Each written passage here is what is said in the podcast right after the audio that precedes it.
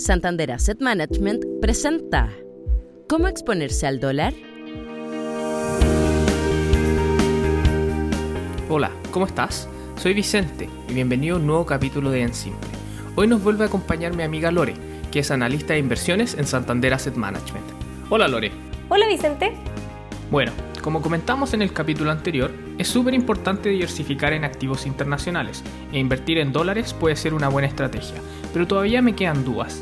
He visto que en el último tiempo el dólar ha subido a niveles récord, entonces, ¿es un buen momento para invertir en dólares? ¿Está caro el dólar a 8.50? La respuesta, más que pensar si el dólar está barato o caro, o si comprar ahora o no, es que debemos enfocarnos en determinar cuál es el rol que quiero que cumpla esta inversión en mi cartera de inversiones de largo plazo. Por lo tanto, es una decisión de portafolio y del porcentaje que se quiere mantener en esta moneda. Esto último va a estar determinado por varios factores, como las convicciones personales, los objetivos por los cuales estoy ahorrando, tener claro el plazo o el horizonte de inversión y sobre todo el perfil de riesgo. A modo de ejemplo, si soy un perfil de riesgo más agresivo, mayor es la exposición o porcentaje recomendado en moneda extranjera que lo que podríamos encontrar en un perfil conservador.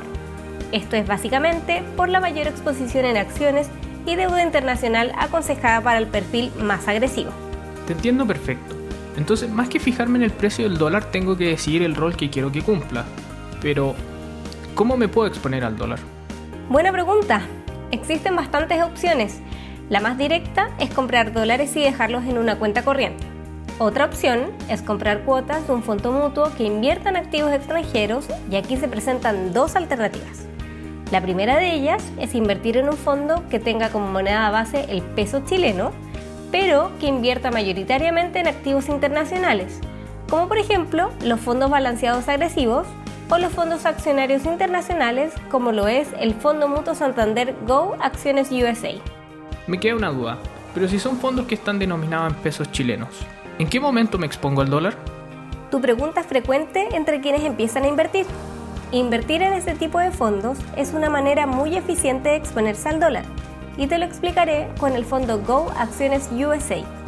Si bien tú inviertes en pesos chilenos, el fondo toma la plata que tú y mucha gente invirtió, compra dólares e invierte en acciones de Estados Unidos, las que están en dólares. De esta manera, la inversión no solo fluctuará por la variación de las acciones norteamericanas, sino también por la evolución que haya tenido el tipo de cambio en el periodo. En resumen, para invertir en dólares no es necesario comprarlos o abrir una cuenta corriente especial.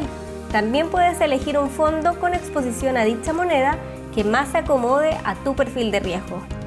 Perfecto, no lo había visto de esa forma. Dijiste que habían dos maneras de invertir en dólares. ¿Cuál es la segunda? La segunda de las alternativas es tener exposición a dólares invirtiendo en fondos mutuos que tienen como moneda base el dólar, que a diferencia de los fondos antes mencionados, tanto la inversión como los rescates se realizan en dólares y no en pesos.